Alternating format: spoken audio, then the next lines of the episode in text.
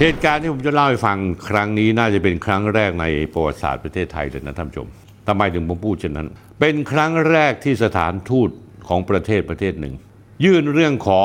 ให้ประชาชนประเทศนั้น ไปท้วงสถานทูตของอีกประเทศหนึ่งบนพื้นแผ่นดินไทย นี่เป็นพฤติกรรมกินบนเรือนขี้บนหลังคาหรือเปล่า สะเทือนความสัมพันธ์ระหว่างไทยกับรัสเซีย สถานทูตยูเครนได้ส่งหนังสือถึงผู้กำกับการสถานีตำรวจนครบางบางรัก ลงที่ 9 มกราคม 2567 เพื่อแจ้งว่าในวันศุกร์ที่ 12 มกราคม เวลา 8 นาฬิกาถึง 11 นาฬิกา จะมีการชุมนุมพบปะกันของคนชาวยูเครนที่พำนักในประเทศประมาณ 15 คน ที่ด้านหน้าตรงข้ามสถานทูตรัสเซียถนนซับย่านสุริวงศ์เขตบางรัก อ้างว่าจะมีการชุมนุมอย่างสงบไม่ทำความเดือดร้อนกับผู้อื่น และไม่กีดขวางการจราจร เอกสารนี้ลงนามโดยนายดิมิโทร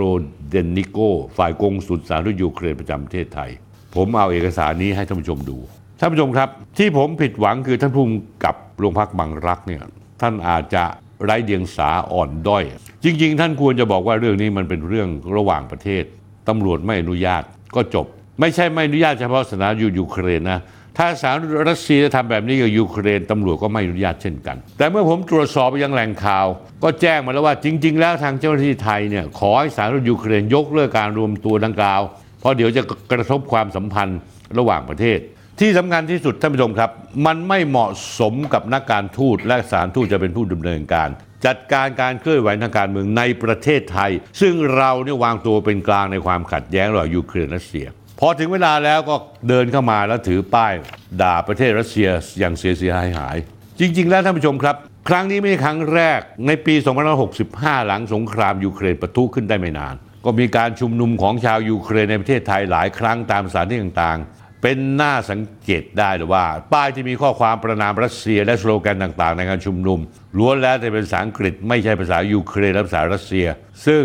หน้าที่จะเป็นเพราะว่าต้องการสื่อสารกับโลกตะวันตก นอกจากนี้แล้วข่าวชุมนุมครั้งก่อนๆ ก็ถูกเผยแพร่โดยสื่อภาษาอังกฤษที่ยืนข้างสหรัฐและนาโต เช่น VOA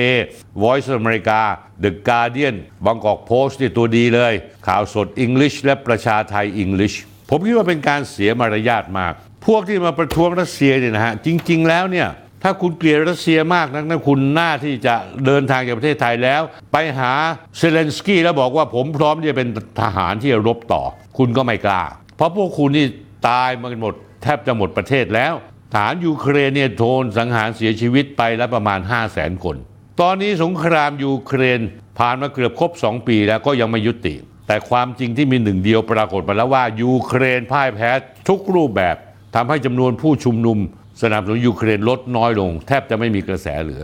ด้วยเหตุนี้อาจจะเป็นสาเหตุที่สาธารณยูเครนประจำประเทศไทยต้องออกหน้า สนับสนุนการชุมนุมเมื่อวันที่ 12 มกราคมที่ผ่านมา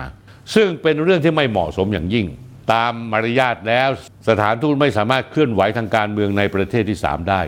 นักการทูตคือผู้ที่สร้างความสัมพันธ์ที่ดี ไม่ใช่ตอกกลิ่มความขัดแย้ง ประเทศไทยได้ส่งความช่วยเหลือทางมนุษยธรรมให้ยูเครนอย่างน้อย 4 ครั้ง และในเวทีประชาประชาชาติประเทศไทยก็วางตัวเป็นกลางตลอดผมต้องขอตำหนิสำนักงานตำรวจแห่งชาติของประเทศไทย ฝ่ายความมั่นคงไทยคุณทำอะไรอยู่ ถ้าอยากดูรายการนี้ ไม่มีอะไรสะดุดหรือติดขัด กดไลค์กด Follow และกดแชร์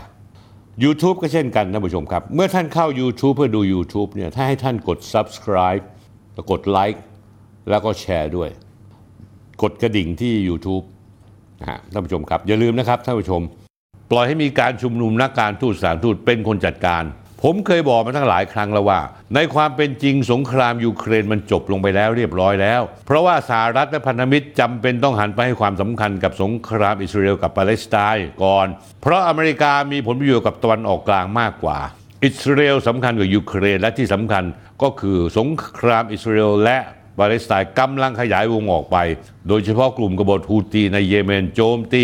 รถขนส่ง สินค้าของชาติตะวันตกในทะเลแดงอย่างต่อเนื่อง สร้างความสูญเสียต่อเศรษฐกิจและห่วงโซ่อุปทานอย่างโลกอย่างหนักหน่วง นายเซเลนสกี้เอง เจ้านายใหญ่ของเอกอัครราชทูตยูเครนประเทศไทย ก็รู้ตัวอยู่แล้วว่ากำลังจะถูกเททิ้งท่านผู้ชมครับยูเครนจบแล้ว แต่ก็ยังมีพยายามที่จะสร้างแสงสถานการณ์ในปัจจุบันอเมริกาไม่สามารถเทเงินสนับสนุนให้ยูเครนเพิ่มเติมได้ละเงินก้อนสุดท้ายอเมริกาเองยอมรับไม่ส่งให้ยูเครนแล้วไม่มีเหลือละชาติยุโรปก็ไม่สามารถจะส่งอาวุธจำนวนมหาศาลให้ยูเครนได้ ถึงกับต้องกดดันเกาหลีใต้ญี่ปุ่นช่วยสนับสนุน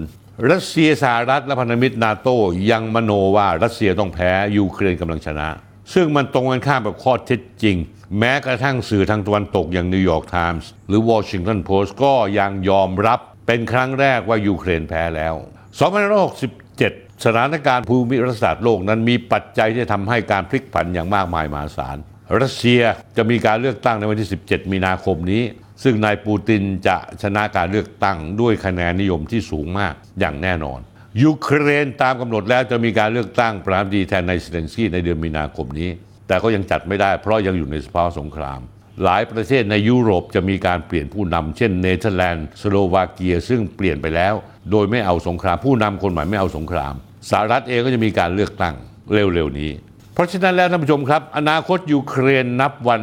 ยิ่งตีบตันสาละวันเตี้ยลงทุกวัน ทุกเมื่อเชื่อวัน ที่น่าเศร้าใจ ผมไม่รู้ว่าชาวยูเครน อีกเท่าไหร่จะต้องตายอย่างโง่งม เพื่อผลประโยชน์ของชาติตะวันตกครับ